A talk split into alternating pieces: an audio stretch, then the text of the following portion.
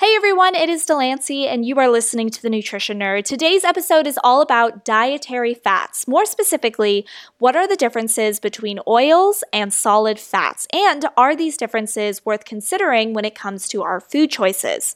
According to MyPlate and the USDA, all fats and oils are a mixture of saturated fatty acids and unsaturated fatty acids. And then unsaturated fatty acids will also include mono and polyunsaturated fats, just in case you ever hear those terms. Now, oils are fats that are liquid at room temperature, and this is because oils contain mostly monounsaturated and polyunsaturated fats.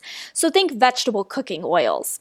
And these oils are coming mostly from plants like olives, seeds, and nuts, but they can come from fish as well. And then we have solid fats. As their name implies, solid fats are solid at room temperature.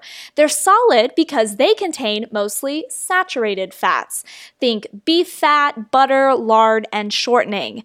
Solid fats are sourced mostly from animal foods, but vegetable oils can be made into solid fats through a process called hydrogenation, hence the term hydrogenated fats. And you'll see a lot of hydrogenated fats, also known as trans fats in a lot of cakes, crackers, icings, and cookies. Either way, solid fats tend to be presented in a negative light. Saturated fats and trans or hydrogenated fats tend to raise LDL cholesterol levels in the blood, in turn, potentially increasing one's risk of heart disease. So, yes, the types of fats you choose to consume are definitely worth noting when it comes to evaluating your eating patterns.